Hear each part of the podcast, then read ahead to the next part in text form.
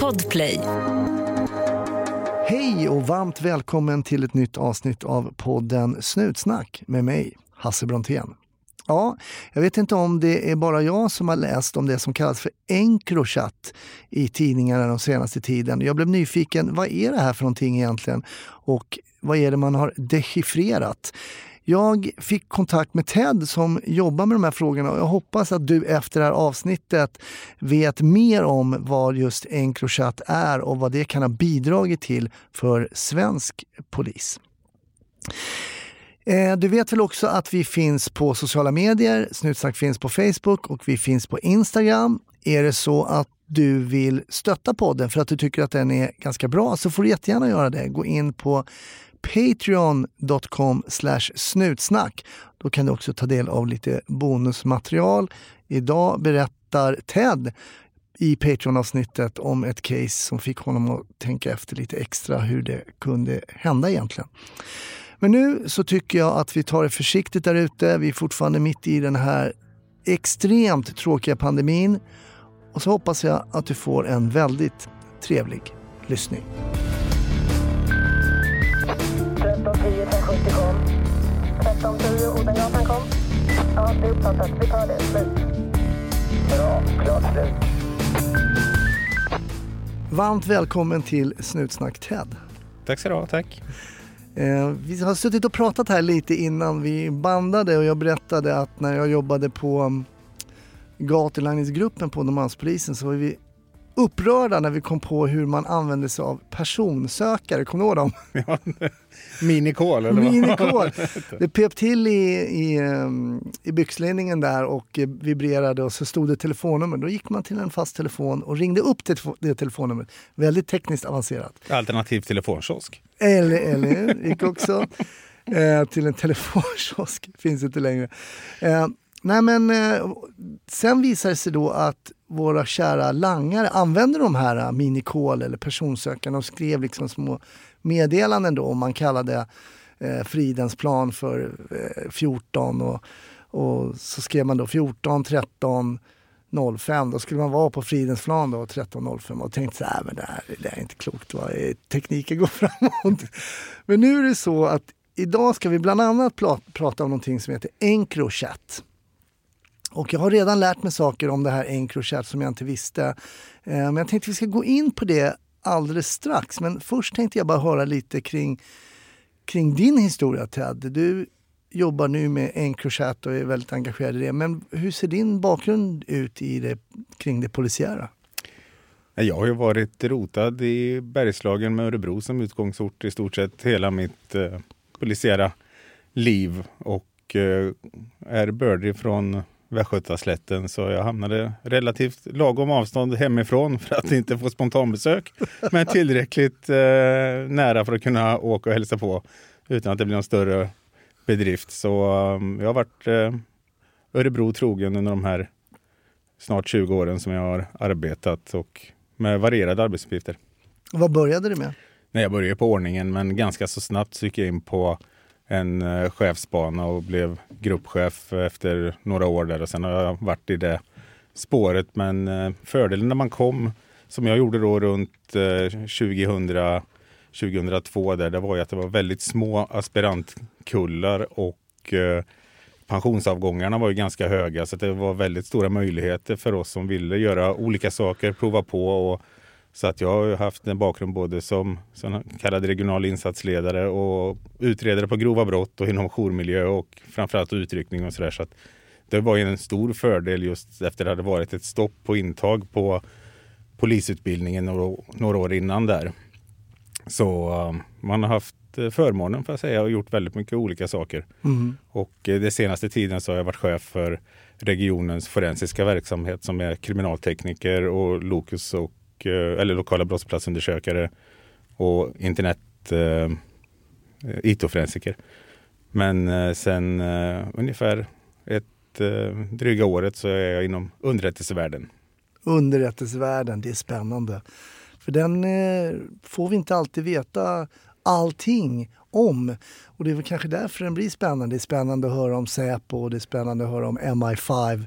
Eh, för att vi får liksom inte hela, hela bilden klar och det ger ju någon form av mytifierad bild också av underrättelseverksamhet. Men hur tycker du det är att jobba med just underrättelseverksamhet? Jag tror nog utifrån så är det nog en sån uppfattning man har att det är lite mystik runt det. Men mycket av underrättelsetjänster bygger på förtroende. Och eh, har man en gång brutit eller missbrukat ett förtroende, det kan gälla mellan eh, nationer eller mellan enheter eller mellan um, eh, andra myndigheter i Sverige.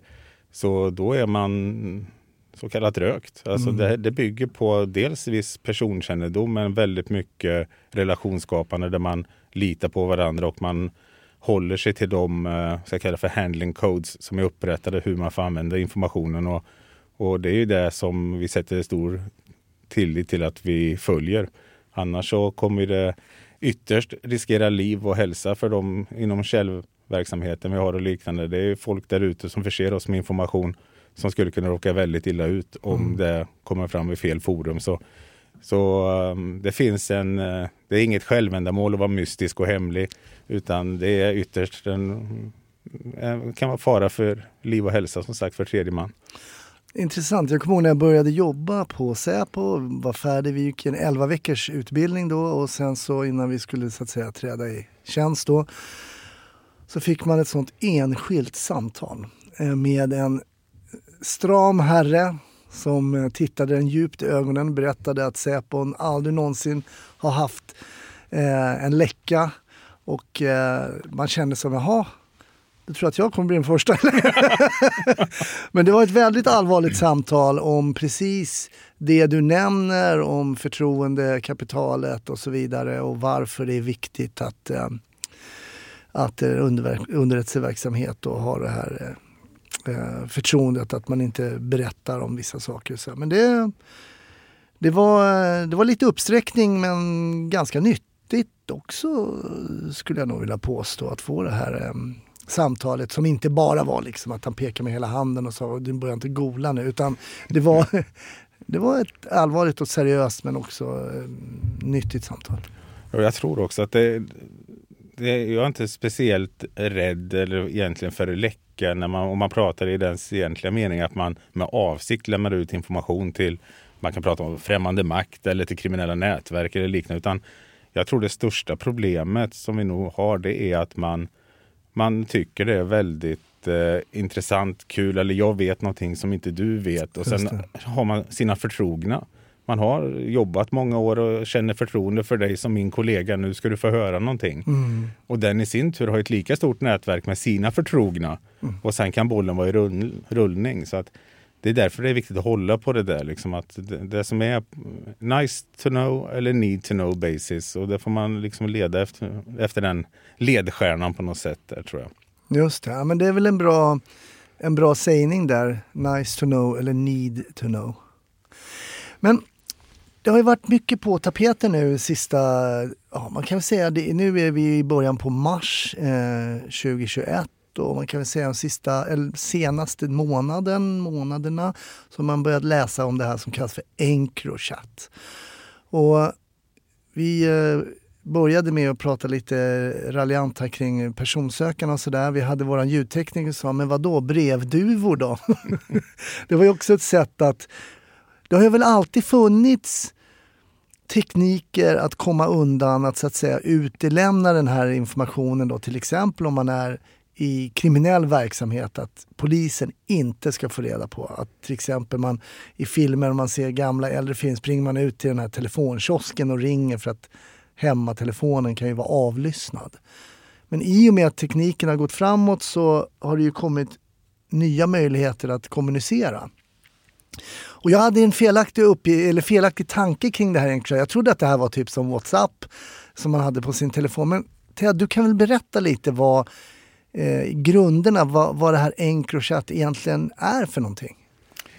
Ja, det är ju en, en tjänst där man eh, utlovar då från den som är leverantör av tjänsten en säker krypterad kommunikation mellan de som nyttjar deras system där man inte ska kunna bli avlyssnad eller man ska inte få den information man skriver om där röjd.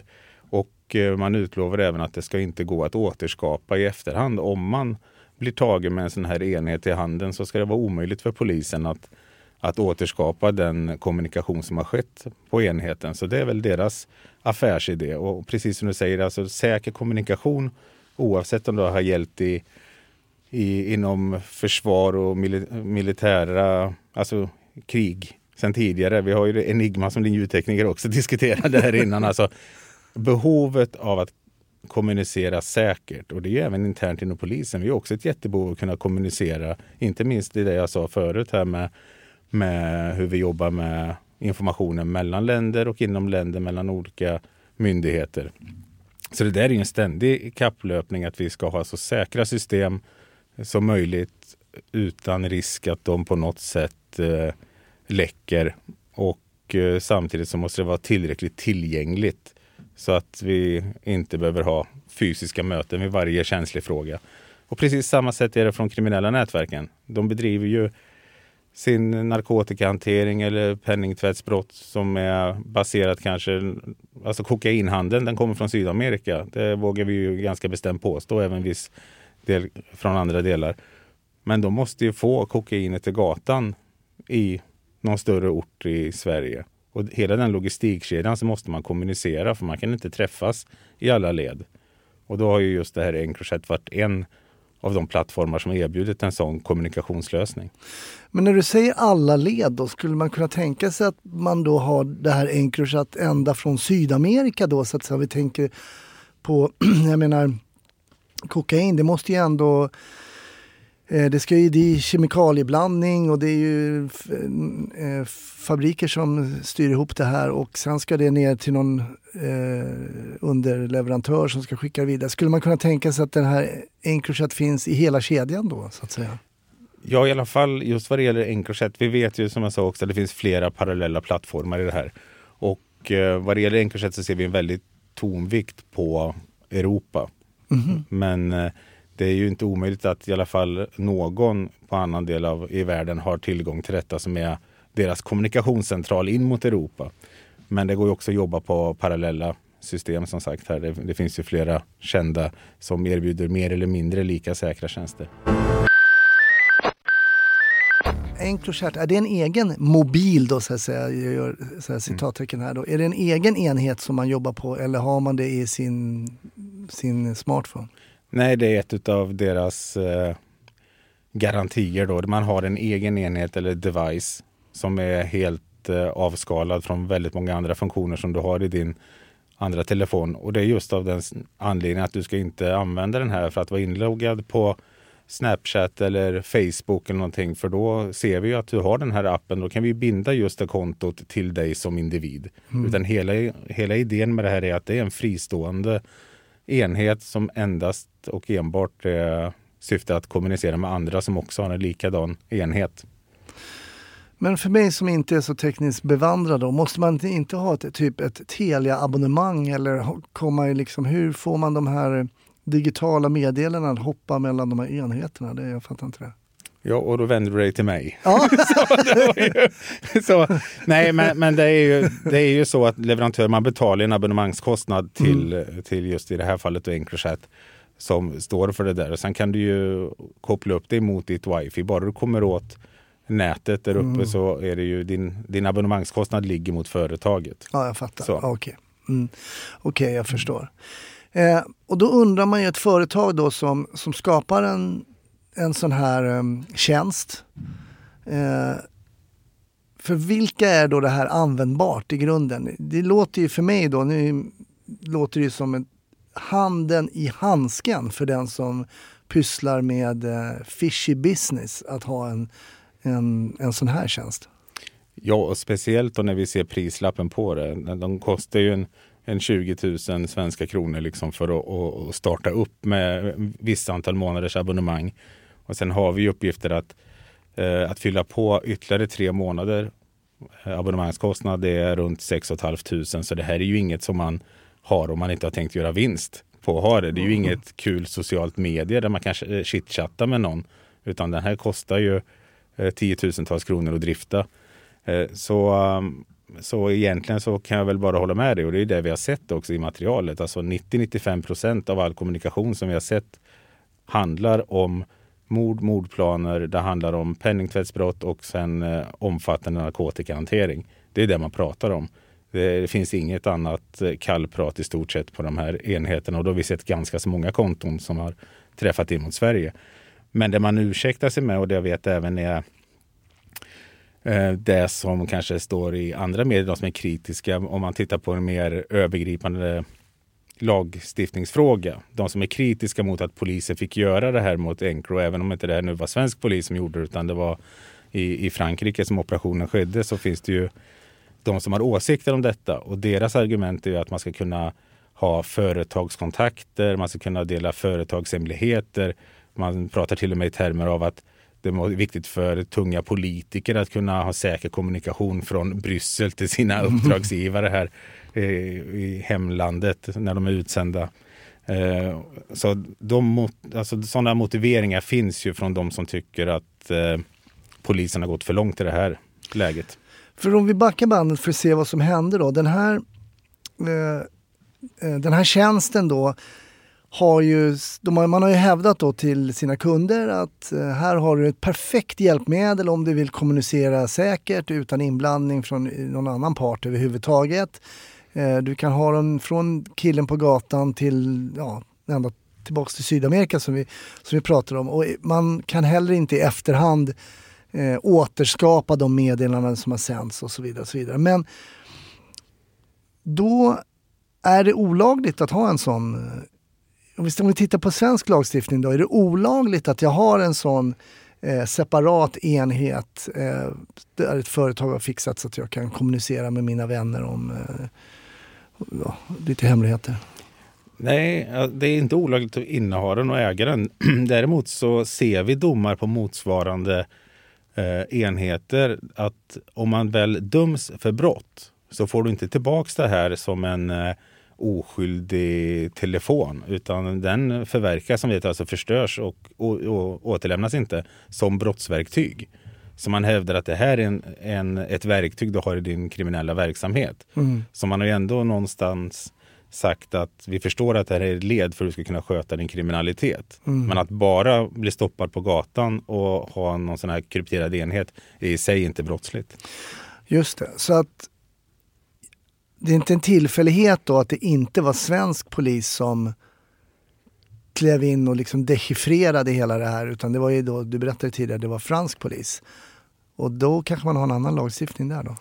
Ja, och de har varit ganska tydliga med, och det är ju prövat i deras instanser innan operationen drog igång, att det här har stöd i fransk lag när vi gör det och sen drar operationen igång.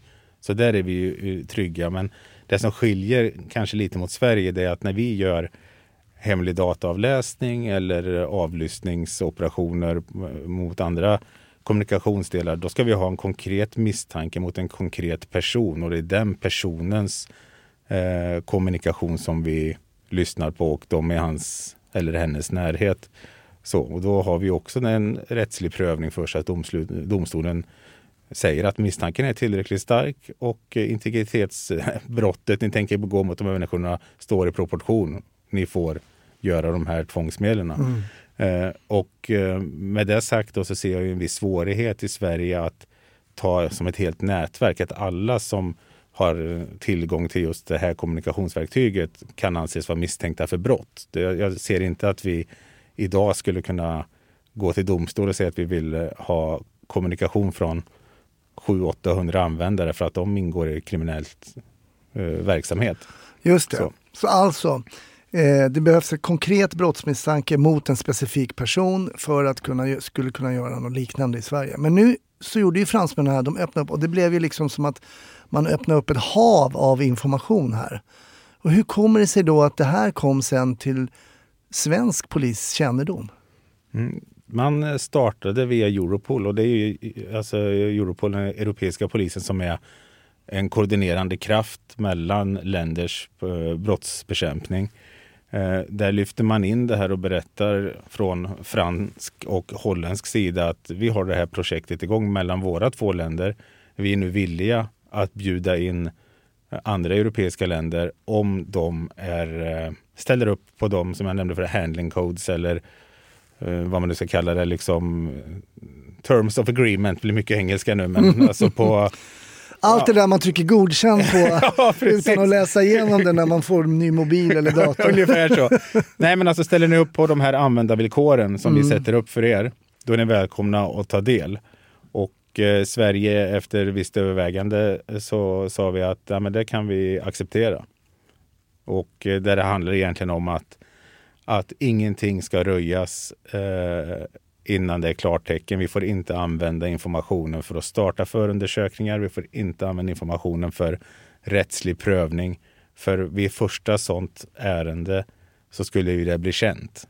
Vi har ju offentlighetsprincip i Sverige så att då skulle ju operationen äventyras. Så.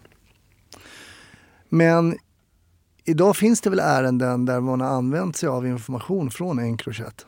Ja, och det blev en omslagspunkt där i det var redan planerat innan. När vi gick in i operationen så var den tidsatt. Den var tidsatt till en bit in i juni. Att efter det, när vi har kommit till den punkten, då kommer ni få använda materialet för att eh, bedriva förundersökningar och som jag sa då, och, och presentera det för rätten. Eh, så det var känt. Utan det vi gjorde det i den här, så jag kallar det för live-fasen som var då från ungefär april fram till mitten av juni det var ju att vi använde informationen på de få i Sverige som var initierade. Så såg vi att eh, vi, vi, kan ta en, en, ett stundande våldsbrott. Mm. En, en konkret mordplan mot en viss person som ska ske. Mm. Vi visste tid och plats var gärningsmännen skulle samlas. Då kunde vi lägga ut den informationen där vi inte namngav källan. Vi berättade inte varifrån informationen kom utan ungefär så att ni bör titta på den här parkeringsplatsen klockan 19. Eventuellt kommer det en BMW som är intressant. Mm. Och de blev ju ganska förvånade konstaplarna för 19.02 kom det en BMW och i BMW så fanns det två automatvapen och rånarluvor. Mm. Det, det vi satt i då det var ju eftersom vi inte hade tillstånd att berätta att vi visste historien bakom. Alltså måltavlan visste vi, vi visste vad som var på gång att ske, men vi var förbjudna att använda det. Så fick vi acceptera att de första eh, veckorna så sitter de då för grova vapenbrott. Mm. De sitter anhållna häktade för grovt vapenbrott. Och sen kunde vi då när vi kom till den här omslagspunkten och det här kunde bli förundersökningsmaterial. Då kunde vi berätta för åklagare och utredare det här var syftet. Det här var, och då rubriceras det om till förberedelsemord. Så, så att eh, det var ett lite, en liten twilight zone däremellan men det har inte på något sätt varit hämmande utan de som skulle åka, åka in, de har åkt in och de som eh, vi hade möjlighet att rädda livet på har vi räddat livet på. Så att, Men det fanns inte någon form av frustration där att inte kunna liksom delge utan ja, nu löste det sig ändå så att säga. Man behövde egentligen inte och det var ju kanske något exempel ändå på eh, nice to know, need to know att man behövde kanske inte hela bilden för att gripa de här personerna.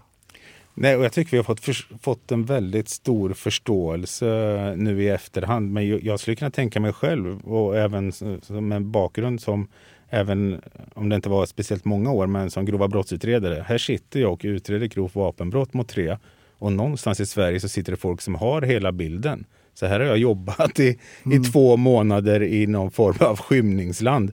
Och sen är plötsligt kommer ett litet paket med röda snören där jag får hela kommunikationen två månader senare.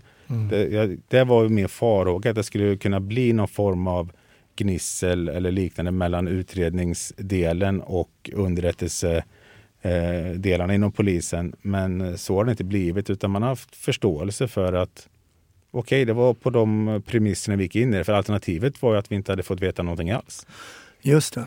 Men hur har det varit? Du som har haft då kan man säga, jag skulle säga förmånen att läsa eh, de kriminella sätt att kommunicera och sådär. Hur, hur har den världen varit? att liksom, Det måste ju ha öppnat, även om du har jobbat som polis i många år, och jobbat med grova brott, så har du ju inte haft tillgång till de här direkta kommunikationerna mellan de kriminella. Hur var det att plötsligt kunna ta del av det här?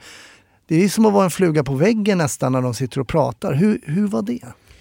Nej, men det, det var ju, man, när det här kom upp att vi skulle få den här möjligheten så var man ju lite jag är lite skeptisk inledningsvis. Alltså, jag har ju suttit och tittat på mycket från andra hemliga tvångsmedel. Telefonavlyssningar, hört samtal, sett sms-trafik från så kallade telefontumningar när vi säkrar kommunikationen från personers mobiler. Och de ger ju sällan speciellt mycket. Man, man förstår vad deras andemening är men det är ingen som skriver liksom i klartext utan det är ungefär som din personsökarliknelse där. Vi, polisiärt vet vi precis vad det är de pratar om. Men eh, vi vet samtidigt att det håller aldrig i, i rätten liksom, att komma Ja, just med det, det jag ska hämta på dagis. Ja. Det betyder att Ja. nu är leveransen klar. Precis. Typ. Ja, jag förstår. Ja. Min son väger nu 10 kilo. Mm. Ja, bra. Ja, Okej, ja. Ja, Nej. Men Eh. här blev det på ett annat sätt då, eller? Här pratar man klartext, man var väldigt liksom, oförsiktig, man skickade till och med selfiebilder på sig själv och sånt där. Så att, för det var ju också en fara i början. Det här är ju en... Vitsen med enheten är ju att det är kopplat till ett användarnamn och det har ju ingen koppling till dig som individ. Så Nej. det var ju ett jobb vi fick göra i början. Vem är det här? Vem är det som håller i, i användarnamn XXX? Mm, Vem, det- är vem är detta? Men det hjälpte de ju så på traven.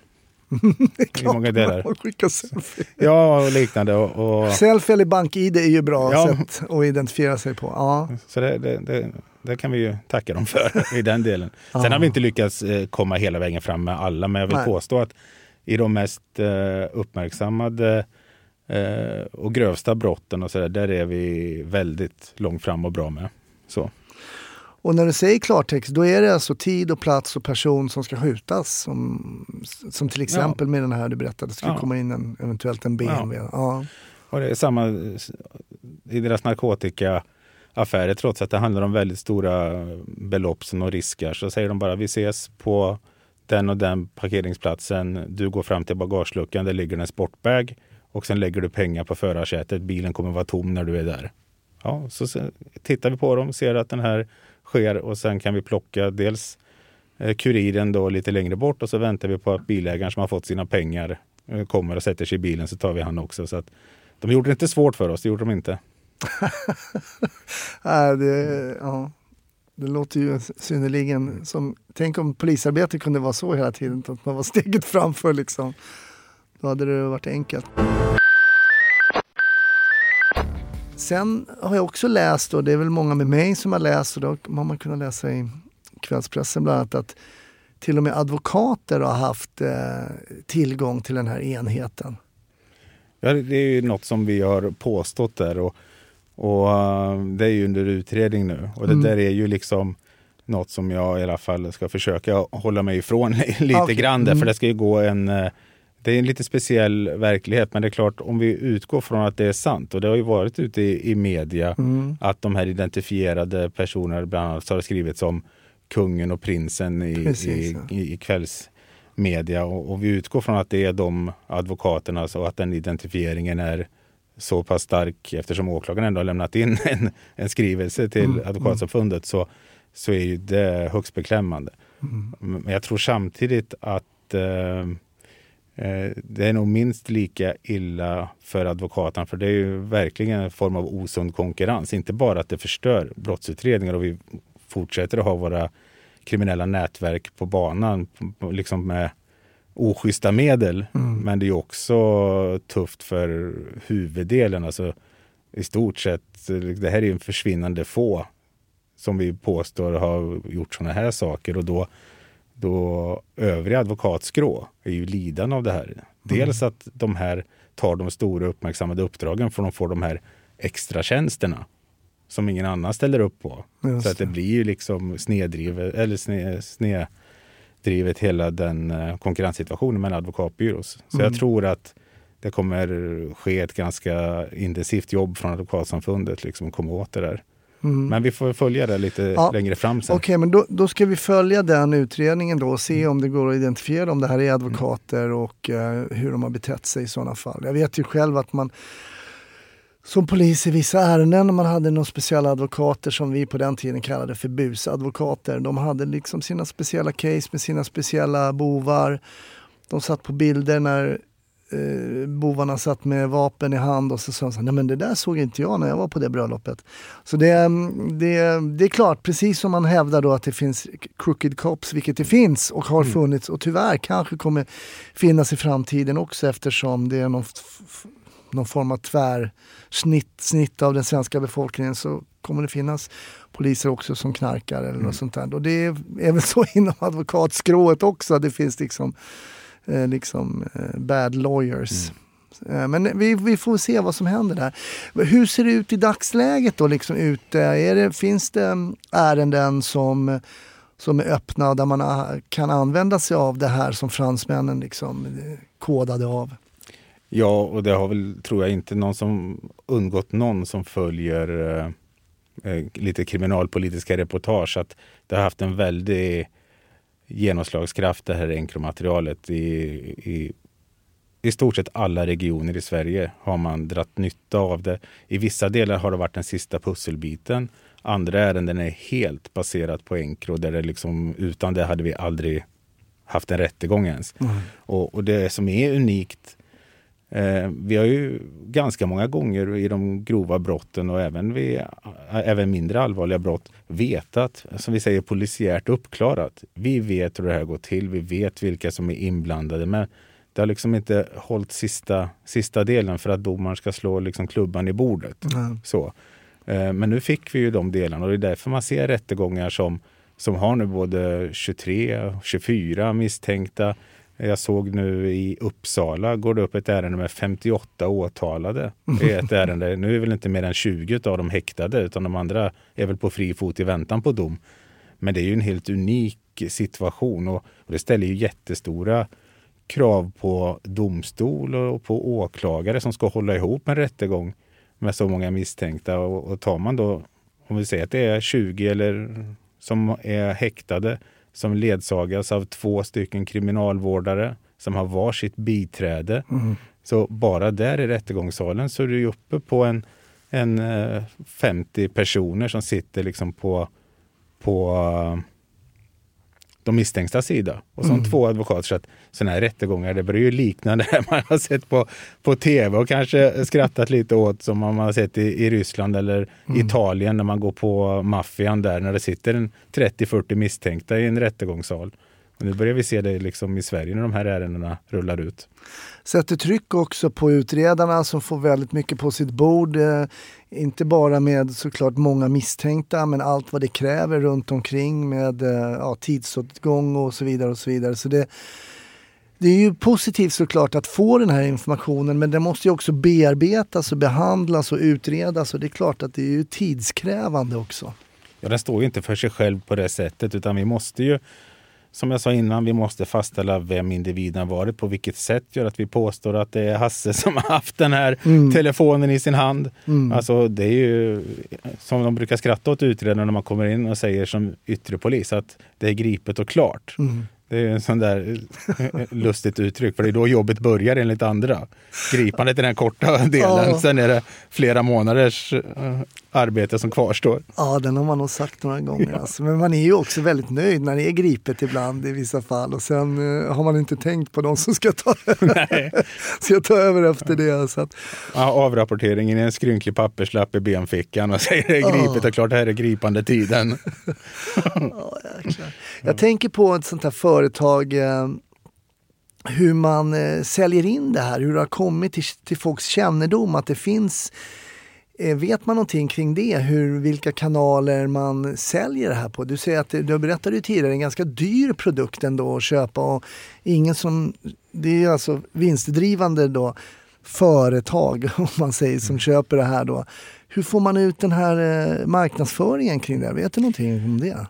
Men jag tror att man, det blir mycket att man låser upp det. Man erbjuder någon att bli återförsäljare som har kontakter. Den gör ju då en vinst på varje. Så att den här, om man säger som jag sa, vi säger att det kostar 20 000 rent hypotetiskt då för det första enheten plus tre månaders abonnemang. Ja, då kanske du får 5 000 i början för varje som du trycker ut i, i någon form av nätverk eller till någon som i sin tur då kanske får 500 för varje den säljer. Mm. Och sen ställer man ju också krav eftersom det här ska vara en säker kryptering så att vårat nätverk eller vi i den här distributionskedjan, Mm. vi använder inga andra kanaler utan alla ska vara på den här plattformen annars kommer vi inte göra affärer med er. Så det blir liksom ett, vill man då tjäna pengar i det nätverket eller ha tillgång till eh, narkotika från just den här konstellationen, då är det det som krävs att du också är med på plattformen. Så att det blir liksom um, liten Ja, det sprider sig. Mm. Det blir som sånt där vet du, mycel, vet du, så nätverk. Det drar Ja, iväg det. efter ett tag. Va? Och sen är det, det här är ju inget för, om man säger för springpojkarna som används som epitet ibland för de lägstående i nätverkshierarkin, utan de kan man förse. Man kan sitta som lite högre upp och ha tre enheter. Mm. Så när du ska göra uppdrag så får du den här på lån. Nu Just kan du ha den här fram tills på lördag. Då är ditt dropp, eller vad de kallar det när de har lämnat av narkotika, pengar eller genomfört kanske ett våldsdåd. Sen ska jag ha tillbaks den liksom, för då ska nästa utförare, springpojk, Mm. ha den. Just, just det. Man får, man får den till låns helt enkelt. Hur, men du nämnde också att det finns konkurrerande verksamhet till Encro. Ja, det finns och det är ju egentligen bara att, att, att googla runt lite så. Det finns ju dels de som finns på appar där man pratar om signal och, och vicker och även Snapchat används en del och då har vi sett då när, på bilder man skickar mellan varandra att viss kommunikation går på, inom just det här Encro och sen hör man att den här personen har ju inte det. Då måste man gå över till något som, som den individen har. Mm, Så, så att de jobbar med parallella system hela tiden beroende på vilka de måste ha tag i. just det. Framtiden då? Hur, eh, hur ser det ut i framtiden och vad finns det mer för problem att eh, lösa och vilka knutar måste man knyta upp? Jag tror ju ganska säkert att de måste fortsätta med den här typen av kommunikation. De, de kan inte lita på, på något annat sätt utan de måste riska. Så, väl medvetna om att råttfällan kan slå igen eh, en dag. Så det jag tror vi kommer se är en ökad försiktighet. Mm. Alltså de kommer inte bjuda på samma sätt på det här klartexten. De kommer bli sannolikt försöka linda in sin riktiga identitet. Men det blir ju ett problem för dem för att när de då ska ha kontakt med sin person i Holland och kommer bara med ett alias och säger hej det är jag. Ja men hur ska jag veta vem du är? Så de måste ju på något sätt ge en ledtråd vem de är för att liksom bli addad på, på skärmen. Så på någonstans så måste de blotta sig vem de är Mm. för att mottagaren ska vara säker på att det är just dig som jag vet vem du är som har den. För vi pratade i början precis när vi pratade om underrättelseverksamhet och du pratade om att det är en förtroendebransch och de koder och sånt som gäller och varför det gäller och så. Det är ju precis samma sak egentligen om man går till den kriminella världen. Att du måste också kunna styrka dina intentioner, vem du är och om du inte är rätt person som söker upp mig, om inte jag vet det som om jag ska göra någonting eller distribuera någonting så tänker inte jag göra affärer med dig. Precis så är det och det ser vi många gånger att någon, någon skriver till person A och säger hej det är jag, jag fick ditt eh, alias från den här eh, personen. Ja, då dubbelkollar person A direkt mot den referensen där som är given. Så är det här en grön kille liksom? Är det en bra? Ja, och då får de någon bakgrundshistoria. Ja, vi har känt varandra länge och gjort många galna saker ihop. Ja, men tack, då vet jag. Och sen har de fått kontakt. Det finns ju olika sätt att identifiera en person på och eh, jag kommer ihåg när jag började jobba som polis, man var ute och det kunde vara ett enklare ärende. Eh, någon som man inte behövde gripa för ett brott men är man en person oidentifierad så kan man ju inte släppa dem på gatan utan då, då måste man på något sätt få dem identifierade eller så griper man dem. Då. Och då kollade ju vi om folk var daktade. Eh, daktyloskoperad heter det väl med ett snyggt ord. Snyggt. Och eh, då tittade vi efter tre kännetecken. Det kunde vara då så här, ah, vi står här, han säger att han heter Ted, eh, men han har ingen lägg då. Då koll- ring- ringer man och kollar med det här registret då om du har varit gripen. Eller jag tror till och med att du krävde att du hade varit anhållen och häktad för att du skulle bli daktad då. Och då kunde vi se då, är vänster kind, örn, höger axel och tre prickar i vänster hands eh, handveck. Här då. Och då hade vi tre stycken kännetecken som då är signifikativt bara för dig. Då. Och då ansåg vi dig identifierad och då skrev vi det identifierad via dackning. Eh, och så skrev man då eh, ärret och de här tatueringarna och så vidare. Så det finns ju olika sätt att gå tillväga för att... Och det, det, tänker, det är ju också ett sätt för kriminella att se, ja men det är han med örnen och med ärret i facet och så. så det, det finns ett sätt att gå tillväga på Ja. för att hitta, se att det är rätt person. Liksom. Ja, så jobbar de. Jag har ju en liten anekdot där. Och jag stod och hade en trafikkontroll på den tiden jag jobbade ute. Så eh, precis när vi träffar vanliga som inte är daktade så gör vi också lite kontrollfrågor om man saknar körkort. Liksom, vad, om man, eh, sådana frågor som man inte borde kunna svara på om man utger sig för att vara någon annan. Och jag stoppade en, en eh, kvinna som var på väg till ridhuset och hade ridhjälm och, och, och sådana kläder och hade inget körkort med sig. Så jag ställde de här frågorna om hon var gift eller sambo, om hon hade några barn. Var hon kontra med. Bara en fråga, ställer du de här frågorna till alla? och hon hade en uppfattning att, jag hade helt andra intentioner vid den här kontrollplatsen. Så det fick bli en liten utläggning om varför jag hade gått igenom hennes civilstånd där på en parkeringsficka utanför Harrys i, i Örebro. ja, Så precis. att det finns olika sätt att fastställa att du är du. Och ibland kanske visar också med, att man kan vara, finnas en, en, en, viss vikt av att förklara också var, varför man ställer vissa frågor så här. Jag lärde mig det att jag ställde, nu förklarar jag, efter det förklarar jag innan och inte behövde förklara efter det här för att undanröja alla tvivel. När man börjar fråga sig, är du singel? Ja, ja, ja. Så, att, eh, så kan det bli ibland. hur, hur trivs du med ditt jobb? Eh, Fantastiskt. Är det så? Ja. Det, jag kan ärligt påstå att eh, oavsett vilken roll och vilken funktion jag har haft så har allting jag har aldrig haft tråkigt att gå till jobbet. Är Och det är en ynnest. Så. Samtidigt så är man ju lite gisslantagen. Jag ser inte att jag kommer göra någonting annat. Så jag vet att andra har andra åsikter om yrket. Men, men det är ju få ställen där du har en grundutbildning där du kan alltifrån eh, rida häst, flyga helikopter, stå i ett labb och, och hålla på med kemi till att eh, hålla på med att träffa folk, utreda brott eller liksom det är så brett. Mm. Så någonstans hittar man sin del. Men just nu är ju underrättelsevärlden det roligaste och hade du frågat mig för ett par år sedan så tyckte jag att det här med forensik som jag inte kände till någonting om var det roligaste just då. Så att jag är väl ganska lätt att hamna Lättroad. Ja, verkligen. Så har det blivit så. Nej, men det, det är ett fantastiskt jobb. Hur kittlande är det att veta saker som väldigt många inte vet? Det är såklart um, väldigt... ja, men det, det, jag ska säga, det är ju... Just att veta något som inte andra vet är väl en sak, men framför allt att veta att om det här kommer brisera, en dag kommer vi kunna vara öppna med det här och vi, kommer, vi ser redan potentialen, vilken genomslagskraft det här kommer ha mot vissa nätverk som i det här enkrodelen. Mm. Så, så det är klart att man går ju smått leende och, och trots att det, det blåser där ute och, och sker saker så verkar man så nöjd och tillfreds och inte speciellt stressad, vilket andra kan vara frågande inför. Så, så uh, visst, men det, så är man ju av uh, naturen. Är man lite nyfiken av sig, det är kanske är därför man hamnar inom polisen och framförallt inom UND. Man vill lägga ihop ett och ett och sen när man får svaret så är det klart att det är en tillfredsställelse i det. Så att, skulle ljuga om jag säger annat. Nej, för jag, jag, jag tycker inte det är fel att, att medge det och jag måste säga att jag fann liksom, det, det fanns någonting kittlande i att veta hemliga saker, fortfarande veta hemliga saker på något sätt därför att man känner sig lite, det är liksom få förunnat också. Det, eh, jag kom faktiskt ihåg, utan att berätta vad det var, så kan jag säga att en gång när jag tänkte på det det var när jag kom på att jag visste mer än Jan Guillou.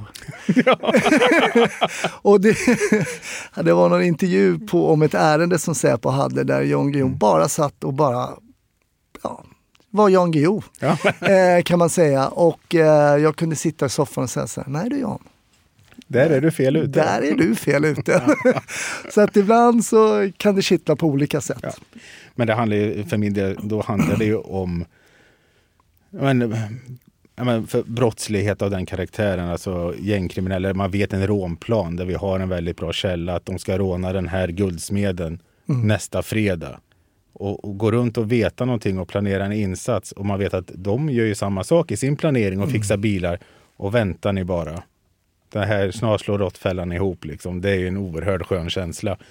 Men, men det är ju liksom riktat på det. Sen är jag ju inte lika det är också nackdelen med jobbet. Jag, jag behöver inte veta vad, vad eh, som händer hos grannarna eller närboende. Liksom misär bland barn i ens omgivning eller eh, barnas lärare, vad de har för problem, om det nu skulle finnas problem där. mm. Alltså den där delen av information kan man gärna vara utan. Mm. Så, så länge inte jag kan påverka det i vilket fall. Just det, precis. Det är intressant. Jag, jag hoppas att du som lyssnare nu har fått en inblick. Det här är ju en, ett, det blir ju ett lite kortare samtal såklart och det är ju podden är i runda slängar den här tiden. Eh, om Encro, att vi har fått lite info och lärt oss mer om att det är en, en separat enhet. Bara det lärde jag mig idag.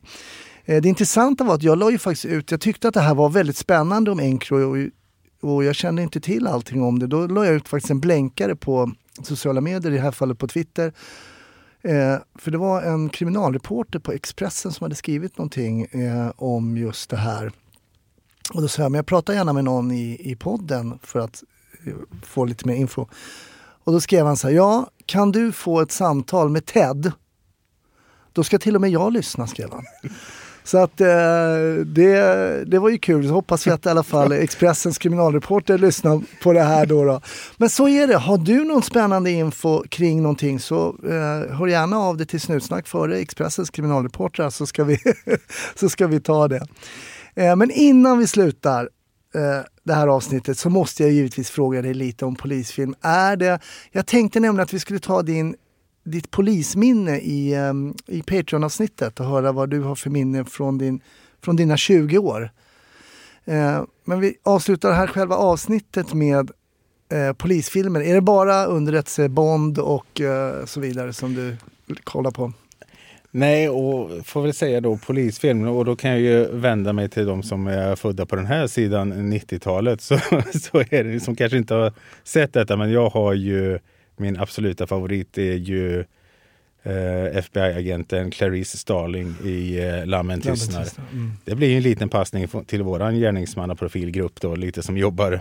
Sen hur verklighetstroget, alltså, men som en bra fiktion. Mm. Alltså samspelet mellan henne och den som hon ska försöka få att lätta sitt eh, eh, samvete och berätta om brottet där som är Hannibal Lecter då med Anthony Hopkins. Det jag tycker den har fallit lite i glömska nu. Vår generation har nog sett den både en och två gånger. Men Mm. pratar jag med mina, mina barn i tonåren så vet de inte ens vad det där är. Ja, det är ju en skam alltså. Ja, faktiskt. Det är ju Lammen tystnar, fantastisk, eh, fantastiskt bra film. Vet du att jag läste, för inte så länge sedan, intressant att du tar upp just den filmen, att Hannibal Lecter är bara med 14 minuter i hela filmen eller något sånt där. Ja, det har man nog behållningen av. Så det är väldigt och då tänkte jag märkligt. så här, kan det verkligen stämma? Eh, det var någon som skrev eh, och tillåt mig att eh, återkomma om det är så att jag skulle ha fel. Men det här är bara ett minne som jag får upp. Vad kan det stämma? Men det har ju kommit fler filmer om eh, Hannibal där. Vad tycker du om dem då? Nej, men jag tycker de är bra, men det är ju, behållningen är ju hans skådespeleri. Mm. Alltså inte så mycket kopplat till att få en halvrealistisk bild av polisverksamhet. Eller sådär. Utan det är bra underhållningsvärde och eh, storartat skådespeleri av just eh, han i rollen där. Så det är väl både i, i den Hannibal och eh, den Red Dragon tror jag som ska utspela sig innan. Men det tror inte Just han det. är med så mycket Nej, i. Men, den, precis. men eh, fantastisk eh, trilogi tror jag det är. Med en klassisk slutreplik. I'm having a friend for dinner. ja, det är fantastiskt.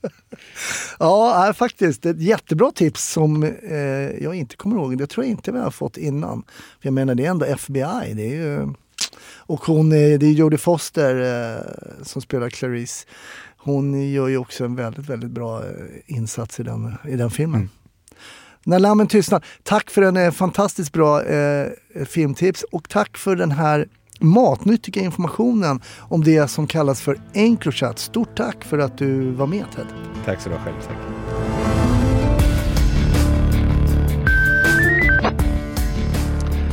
Stort tack! Snutsnack är över för den här veckan. Men håll ut, det kommer ett nytt avsnitt i nästa vecka. Vill du bli Patreon, besök patreon.com snutsnack. Annars finns vi på Instagram, vi finns på Facebook. Ha en fantastisk vecka, så hörs vi nästa. Hej då!